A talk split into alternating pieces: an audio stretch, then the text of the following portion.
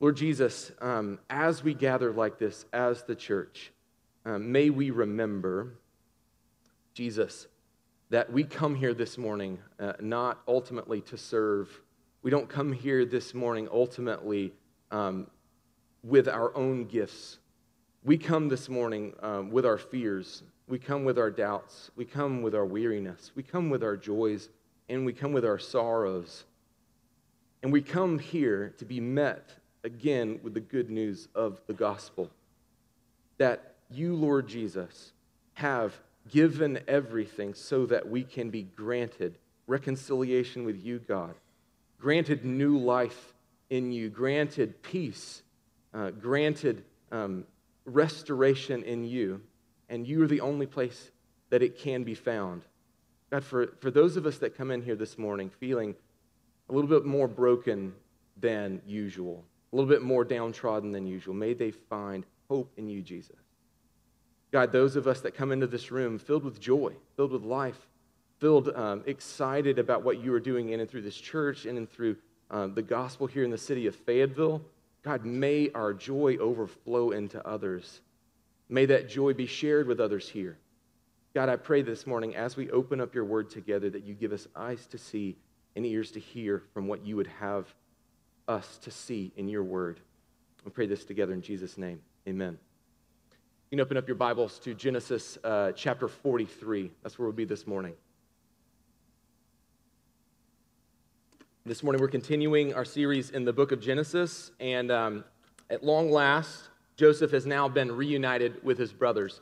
If you've been tracking with us uh, through this series in Genesis, it has been a long and winding road, but now we find ourselves with Joseph being pulled up out of the pit, placed in a position of prominence, and now his brothers finding their way back to him in Egypt. But they don't know that they have engaged with their brother quite yet. Joseph, uh, we, could, we saw last week that Joseph, in some ways, has forgiven his brothers. We believe that that forgiveness is real, but he, that doesn't mean that he trusts them yet. Over the next weeks, we'll see Joseph is testing the faithfulness of his brothers. Are his brothers the same brothers? Uh, are they still doing this, in the, stuck in their same old ways of willing to make a quick buck by betraying their other brothers, by uh, giving in to sinful patterns, by doing and acting in deceitful ways? And so we left off last week with Joseph sending the brothers back to their father, Jacob, and, um, and make, but not before taking one of their other brothers and keeping him there, kind of holding him hostage, his brother Simeon. So the brothers show up to Jacob, they open up their sacks, and they all are horrified with the fact that all their money has been placed back in their bags. And Jacob is absolutely horrified by the fact that, that Joseph, even though they don't know it's Joseph yet, is demanding that they bring the youngest brother Benjamin back before they can ever bring food, and that Simeon is being held captive. So let's go ahead and dive into Genesis chapter 43. We'll start in verse 1 and read down to verse 15 together. Hear the word of the Lord. Now the famine was severe in the land, and when they had eaten grain they had brought from, Jesus, uh, from Egypt, their father said to them, Go again, buy us a little food. But Judah said to him, The man solemnly warned us, saying, You shall not see my face unless my brother is with you. And if you will send your brother with us, we will go down and buy you food. But if you will not send him, we will not go down. For the man said to us, You shall not see my face unless your brother is with you. And Israel said, Why do you treat me so badly as to tell the man that you had another brother? They replied, The man questioned us carefully about ourselves and our kindred, saying, Is your father still alive? Do you have another brother? And what we told him in answer to these questions, could we in any way know what he would say? Bring your brother down. And Judah said to Israel his father, Send the boy with me, and we will arise and go that we may live and not die. Both we, you, and also our little ones. I will be a pledge of his safety. From my hand shall you require him. If I do not bring him back to you and set him before you, and let him bear, let, then let me bear the blame forever. If we had not delayed, we would have now returned twice. Then their father said to them, if it must be so, then do this. Take some of the choice fruits of the land in your bags and carry a present down to the man a little balm, a little honey, gum, myrrh, pistachio nuts, and almonds. Take double the money with you. Carry back with you the money that had returned in the mouth of your sacks. Perhaps it was an oversight. Take also your brother and arise and go to the man. May God Almighty grant you mercy before the man. May send back your brother and Benjamin. And, and as for me, I am, if I am bereaved of my children, I am bereaved. Let's stop there for now. So, the infamous phrase begins this chapter so there was a famine in the land. And whenever that pops up in the, the book of Genesis, what happens? Where do you go? If there's a famine in the land, it's happening again and again. Where we're we going? Egypt, right? We're going to Egypt again. Every single time this happens in the book of Genesis, there's a famine in the land. You know what to expect next. Someone's about to go down to Egypt, but there's a problem, right? If you go back down to Egypt and the brothers are going to go there, they have to reckon with Joseph's test, right? Are they going to make good on bringing back their baby brother? It is a prerequisite for them actually buying grain before Joseph again. Joseph says, You're not going to see my face unless you bring your brother with me, uh, with you. And uh, there's a problem here. Jacob's got a really firm grasp on this. He's the baby, and everyone knows what happens with the baby, like you protect the baby. And in particular, he's the baby boy who is the only remaining son that, that Jacob knows about, who is the son of his beloved wife Rachel uh, his wife who died in childbirth, giving birth to this son, Benjamin. He's the new favorite son.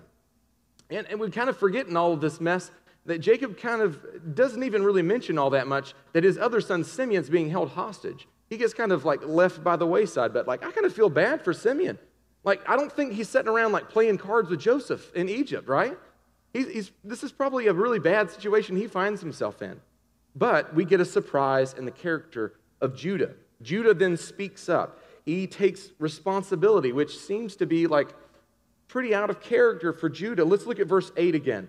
Judah says to Israel's father, Send the boy with me, and we will arise and go, that we may live and not die, both we and you and also our little ones.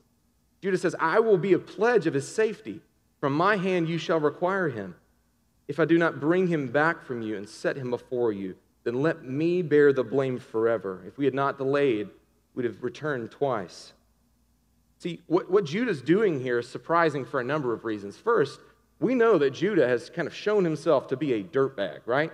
Remember the whole Judah and Tamar story? That was a mess. Even before that, you, it, Judah, it just doesn't come off as a, a very trustworthy character. But then here, you, here he is, kind of standing up, taking responsibility, and saying, actually, Put the blame on me should this thing go wrong. See, what I think's going on here is, is, is surprising for us, but also it maps perfectly on what's gone before it in the story so far. Remember back to when Joseph was thrown into the pit. First thrown into the first pit. He's been betrayed by his brothers. They're trying to figure out what to do with him. And then Reuben pipes up and says, Hey, I've got this plan. Let's, let's make sure we don't kill him, right? And Reuben has this plan of how he's going to rescue his brother. And he says it before all the brothers, but then Judah follows that up with another plan. Judah then says his plan, and they follow through with that of selling him into slavery. So Jacob was rescued from death by being sold into slavery by the acceptance of Judah's plan. This happens again. At the end of chapter 42, what do we have? But Reuben giving another plan, it being heard but not followed up on, and now we have Judah's plan being uh, accepted here. It seems like we are to see that Judah is moving from selfishness to selflessness. But that's not the biggest problem that they have facing them here. If they are going to get food, they've got to get Jacob to let go of Benjamin, to let him go with them, to go down to Egypt. It seems like he's not going to let him go. But after Judah's speech, we get a counter speech by Jacob. Jacob says this kind of little speech to his sons. And at first, the first thing that comes out of his mouth is, Man, if we're going to do this, we're going to do it right. We're going to go all out. He wants to show extreme generosity to this man who's holding his son. He, and he lists out this long food, uh, uh, list of food and kind of presents to bring before him. And if you're like me, I'm asking the question like, well, hold up. I thought the whole purpose of going to, down to Egypt was because we don't have any food. Like, what you doing all this food? Like, if the, all the presents are food uh, or food-related items, why can't we just eat that stuff and be happy, right? Well, it's kind of like this. Um, I don't know if you've had a, a dish uh, that's like the main course is like the kind of meat and potatoes of the dish, and everything else is kind of spices on top. Maybe like pad thai, right? Just imagine you're eating like a, a bowl of pad thai, um, if and only the things that you were eating on it was just the peanut crumbles on top, and only the spices that you put into the dish. But you were missing the chicken, and you were missing the noodles, and you're missing everything else that goes into the dish.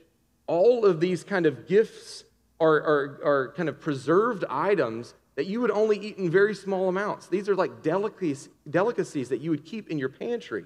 If I went and opened up your pantry door and all of it um, uh, had it was just all stacked from floor to ceiling with bread, I'd be like, what's, what's going on here? You need some spices going on. You need to spice up your life. That's the gifts that he's bringing here. It's just the spices, it's just the things that wouldn't have uh, kept them alive for very long because these are only just delicacies. They're missing the bread here. And uh, look at verse 14, though. Maybe you noticed this on the first read, but Jacob then appeals to the character of God as to why he's going to send Benjamin here. He says this May God Almighty grant you mercy before the man. May he send you back after the other brother Benjamin. And as for me, if I'm bereaved of my children, I am bereaved. See, Jacob is trusting God Almighty here as the only one who has power to grant mercy and, and give them favor with this second only to Pharaoh ruler in Egypt. And I think Jacob actually sets for us an example to follow here. He, he certainly isn't perfect, but he demonstrates an acceptance of his situation. Not only acceptance, his inability to change things, and finally, he accepts the offer to trust God with the things that he's fearful of. Let's pause here and consider something together. How do we often respond when we are put in a situation, when we're put in a situation with things that we cannot change, when we are unable to change our circumstances? Now, I think most of us kind of on any given day are going to fall into one of two categories, right? And these are culturally dominant narratives the, the doers and then those that despair, right? those of you that are uh, presented with something that you can't change, I mean, you're just going to like, uh, you're going to quote Dylan Thomas, do not go gentle into that good night. You're going to rage against the dying of the light, all that. You're, you're going to say, we can do more here. We can pull ourselves together. There's always something we can do. Like your favorite superhero is Batman because he's a human fighting like against all these other superhero powered people and it's always a losing battle. He's a human. He's going to die eventually, but you're like, that's my guy. He never gives up. That's my guy. He's always going to follow through with it. Or maybe you're those that just despair, right? You're like, along with the so called great philosophers, you just, you're all too willing to kind of uh, jump down and throw yourselves down the rabbit hole of despair and anxiety and depression because, well, we might as well not do anything, right? Like, we're powerless against the system. Like, don't stress yourself out you know, too much because it's just all too overwhelming. Now, on any given day, I might fall in, in one or two of those camps. Maybe you're here today and you're like, yes, I completely identify with one of them, and I have no idea what it's like to be the other one. Maybe it's just definitive for you. But here's the common root that both of them share it's fear. The common root that the doers and those that despair in their doing or in their despairing, it's their fear. They're driven and ruled by fear fear of maybe loss, fear of not being enough or not having enough, or fear of not being able to change. See, if we're honest with ourselves, we can find ourselves believing one of those two ultimately hopeless narratives. But those of us who are followers of Jesus here, we've got a better story to tell. We've got a better story than just doing or giving ourselves to despair. Instead of placing our value in our own ability to figure things out and work hard or just giving ourselves over into a spiral of despair, we cling to the hope that we have in Jesus. See, the good news of the gospel is this is that in Jesus, although we are dead in our sins, we're dead in the ways that we failed against God and others, and we're actually powerless to change that, God, being rich in mercy, as, as God Almighty has brought us to life through what Jesus has already done for us. See, Jesus died for sin in our place so that we could be reconciled back to God. He has done the work. See, the gospel speaks to both doers and those who despair with an actual word of hope. God is offering you unshakable hope in what He's already done for you, something that's already been accomplished. He has done what we could never do ourselves. He has changed what we are powerless to change ourselves. Those that despair, that know that they're powerless, can find good news in the gospel. Those who just want to do more can find good news in the power of the gospel that it's already been done for you. Paul says it like this in Ephesians 2. These words will come up on the screen for us. But God, being rich in mercy, because of the great love with which He loved us, even when we were dead in our trespasses, made us alive together with Christ.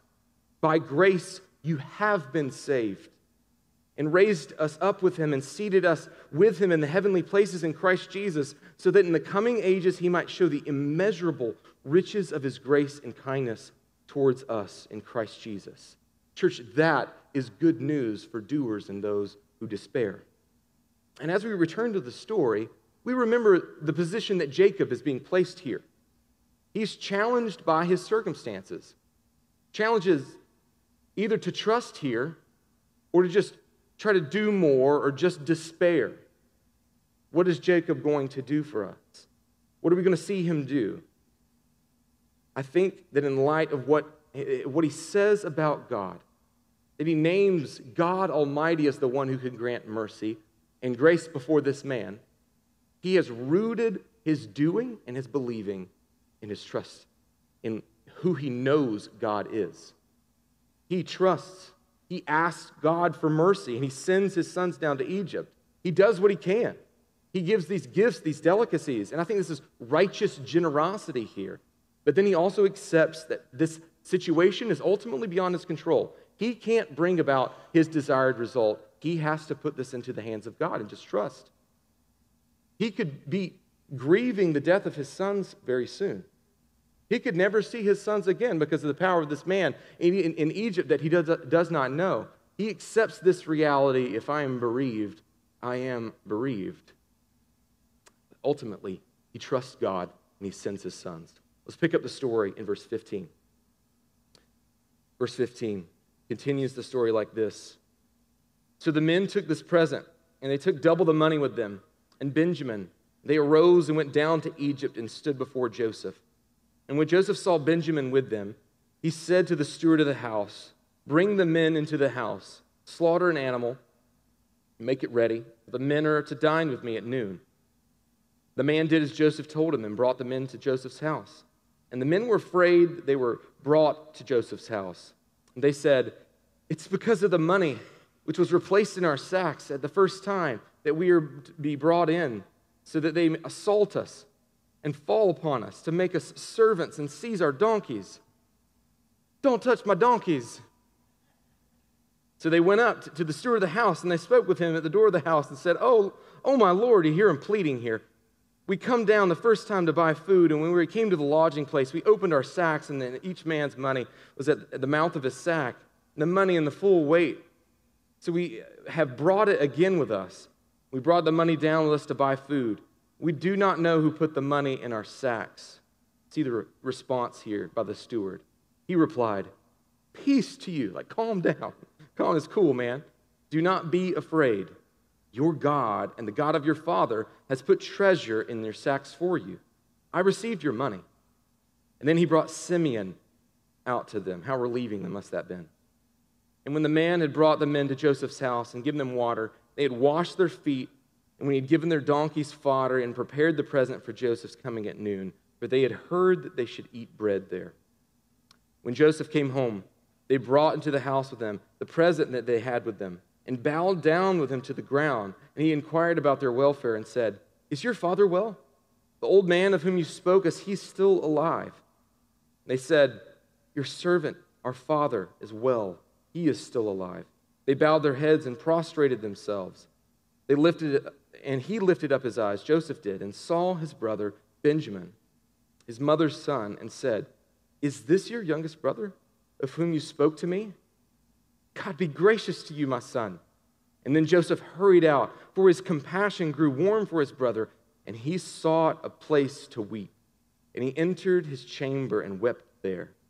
And he washed his face and came out, and controlling himself, said, Serve the food. They served him by himself, them by themselves, and the Egyptians who ate with them by themselves, because the Egyptians could not eat with the Hebrews, for that is an abomination to the Egyptians.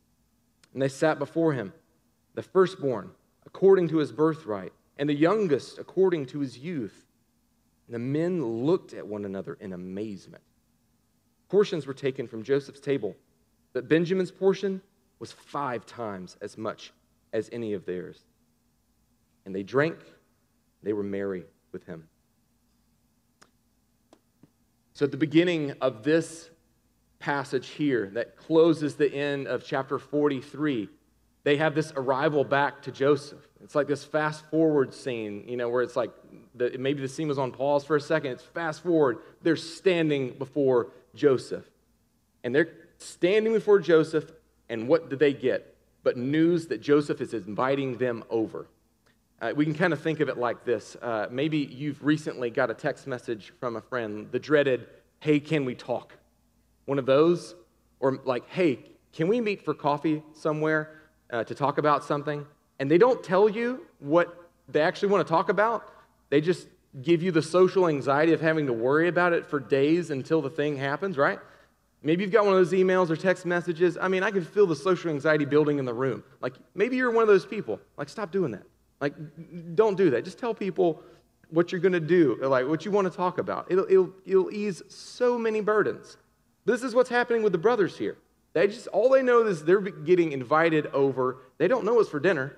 They think they're going to be made slaves here, right?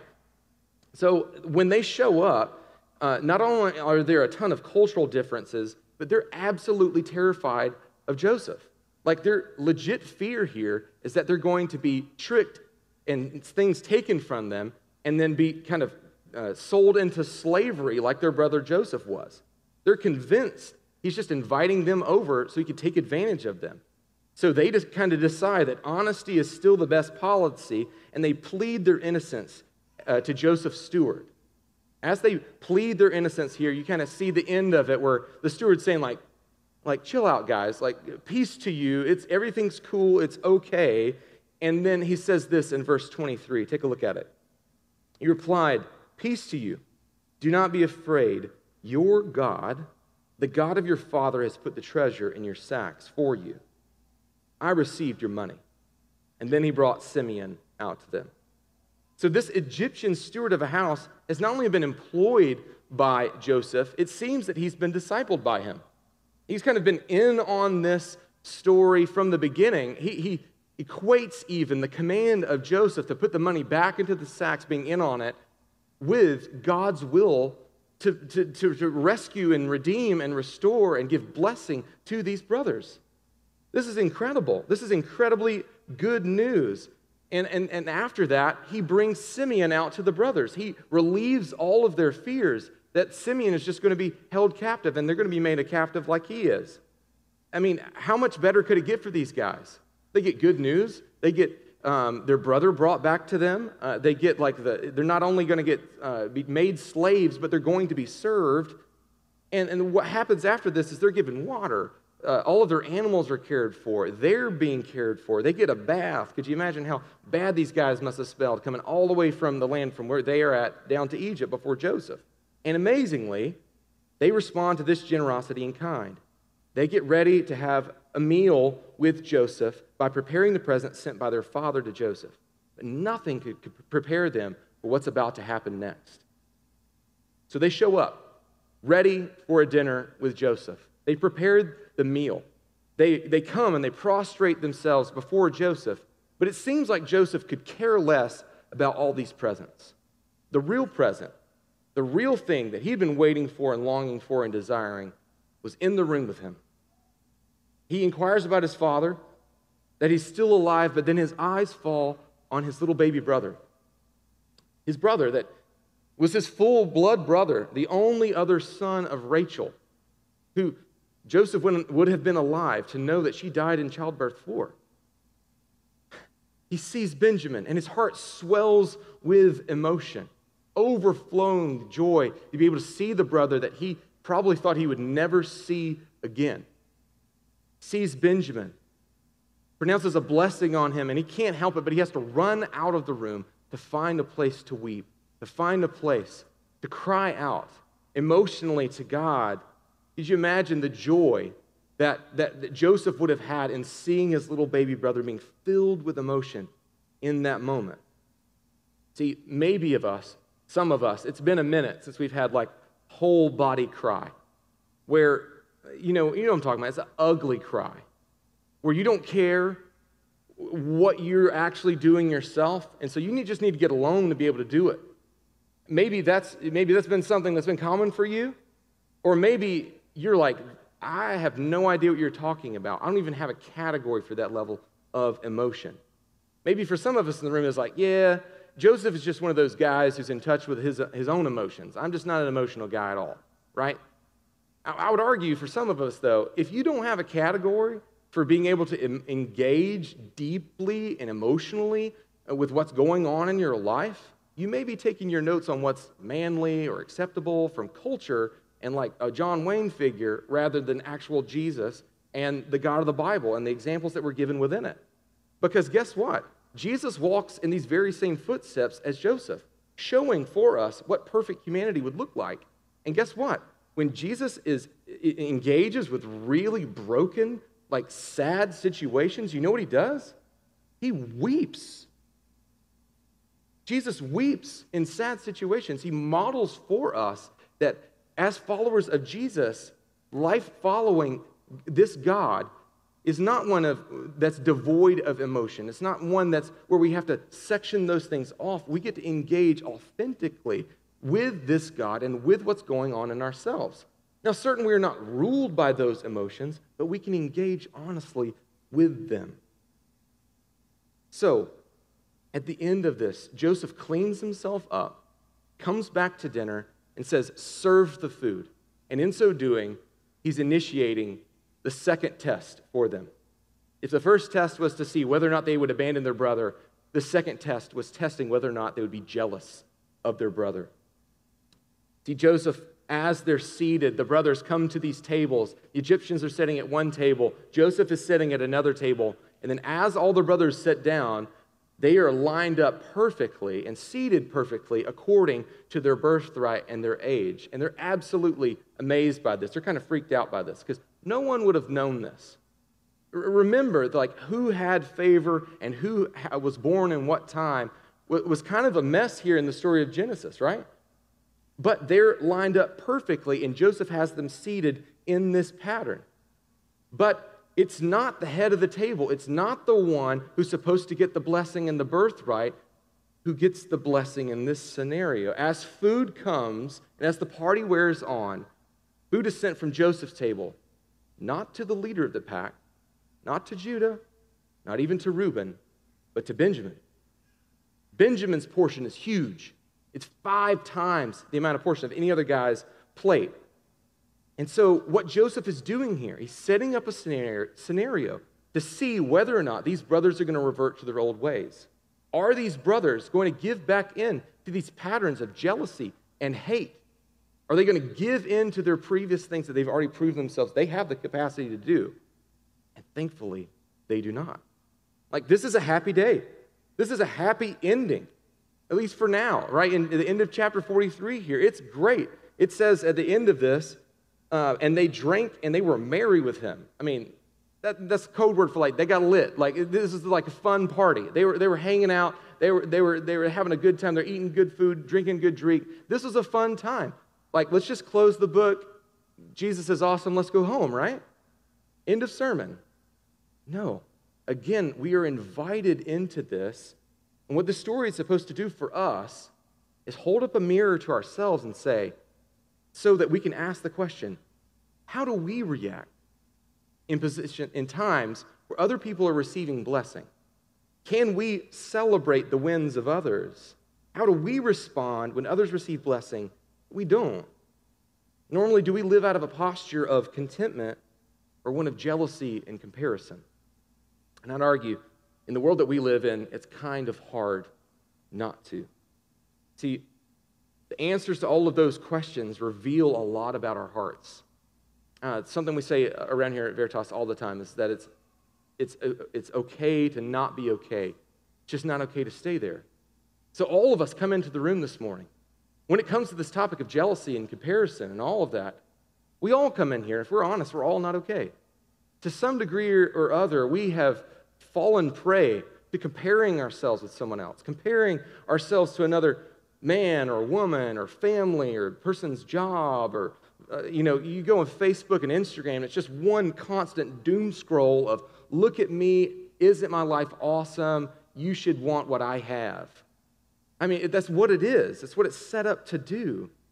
And what do we do with that?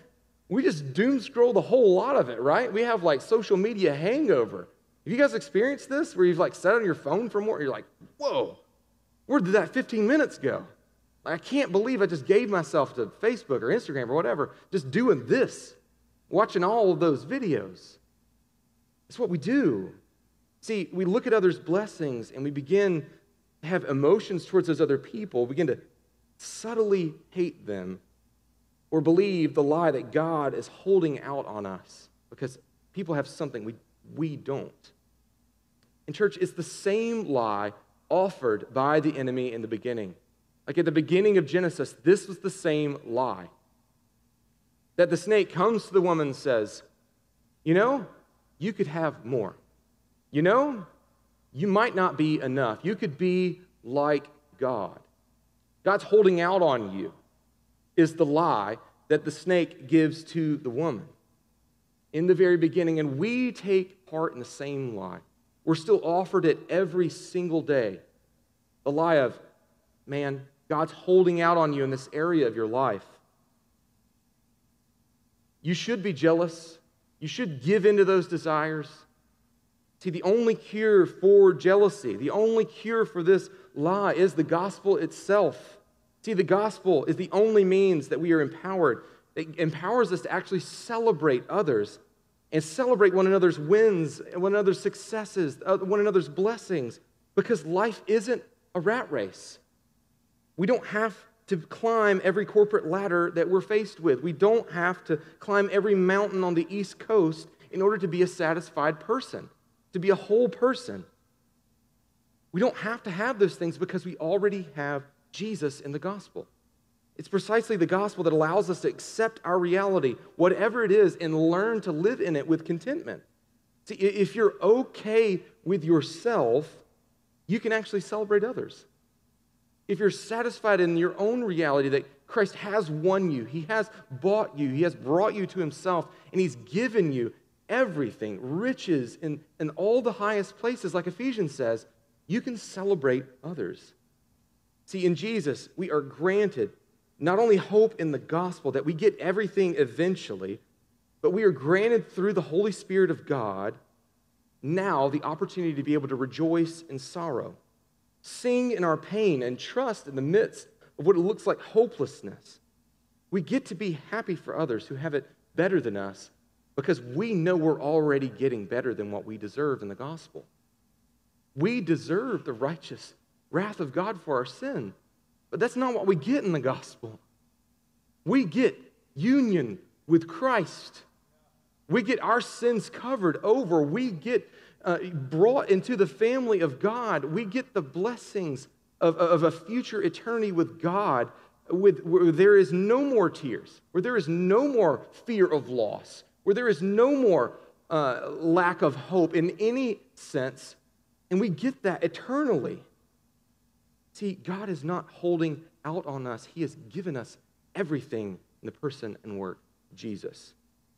To church, where do you feel like God is holding out on you? Maybe He feels like you feel like God is holding out on you in the sense of loss that you've walked in in your life. Like Jacob, you're fearing more loss in your life. Whether that's loss of life uh, of loved ones, or maybe that's the loss of friendships, maybe it's the loss of the things that you have, your material possessions. God's not holding out on you. God has granted you to be brought into the family of God and have everything in Jesus. Maybe you're like the brothers. You feel like God is holding out on you in blessing. Where you're looking around and there's, there's, there's this one person in your life and it seems like they're receiving five times as much as the blessing as you are. And you're tempted to give in and say, man, can't, God, why don't I get that? Why don't I get to have that? Why don't you bless me that way? Church, God is not holding out on you. He isn't. Maybe you feel like you, you feel like Joseph in this story, where there's this relational tension. And, and you, you want to trust, you, you want to have this full reconciliation with this other party. But trust takes time to regain. You got to live in that relational tension for a while and see if these parties are going to prove themselves to not be who they once were. You got to live in that relational tension, but God is not holding out on Joseph here, and He's not holding out on you either. See, we can live in contentment with our circumstances, like Jacob, like the brothers, like Joseph, because we can trust that God is merciful. God has been merciful to us because even if loss does come, death is not the end. Resurrection is coming for us. In, in, in everything that, like, if you're, if you're hoping for material possessions and, and, and you look around at everything else around us and it's not coming for you, you can trust that everything in your life is a gift and God's love isn't dependent on your own giftedness. See, we can celebrate others and we can be honest with God where we don't understand. We can bring those things before Him. He's not scared of our questions. Finally, we can rest in the truth that reconciliation has already happened in Jesus. 2 Corinthians tells us that it's already happened in Jesus. It's just whether or not we are actively walking in it right now. See, unity for followers of Jesus, all followers of Jesus that will be united to him forever for all time, has already been accomplished by Jesus. How could it not be? Unity is a certainty, just not immediate for us. So there's a lot of sanctification that's got to happen between now, where we're at right now, and heaven. So, church, if you're feeling like in some way that God is holding out on you, whether it's in loss, blessing, or any tension you have in your life, know God has an answer for you in that place of tension. He's already spoken to the word of his son. And the word of his son is that he has already granted to you everything you could ever need. Let me pray that we would believe that. Lord Jesus, as we come to you in a time of response, um, God, may we be honest with you. Let us actually believe this morning it's okay to not be okay. Um, God, may we, um, may there be hands extended in prayer toward, uh, towards others this morning. God, may some of us need to turn to our neighbors and um, ask for forgiveness and walk in relational um, unity with one another. God, may folks come uh, to the pastors and other leaders at the back of the room and ask for prayer for the places that feel broken and hopeless in their life. God, may we be an encouragement for one another in vocalizing our own need, in vocalizing the places where we don't get it right vocalizing the places where we do need the hope of the gospel. God, that's good news that we come needy and hungry this morning, broken and ready to receive the mercy and grace that only you offer. God, we pray that as we prepare our hearts to come to the table to receive, may we remember that's all we can do at this table. We don't come to this table with anything that's going to add anything to it, to it. We come with our sin, we come with our brokenness. And you meet us with your grace and your mercy. We pray that in Jesus' name. Amen.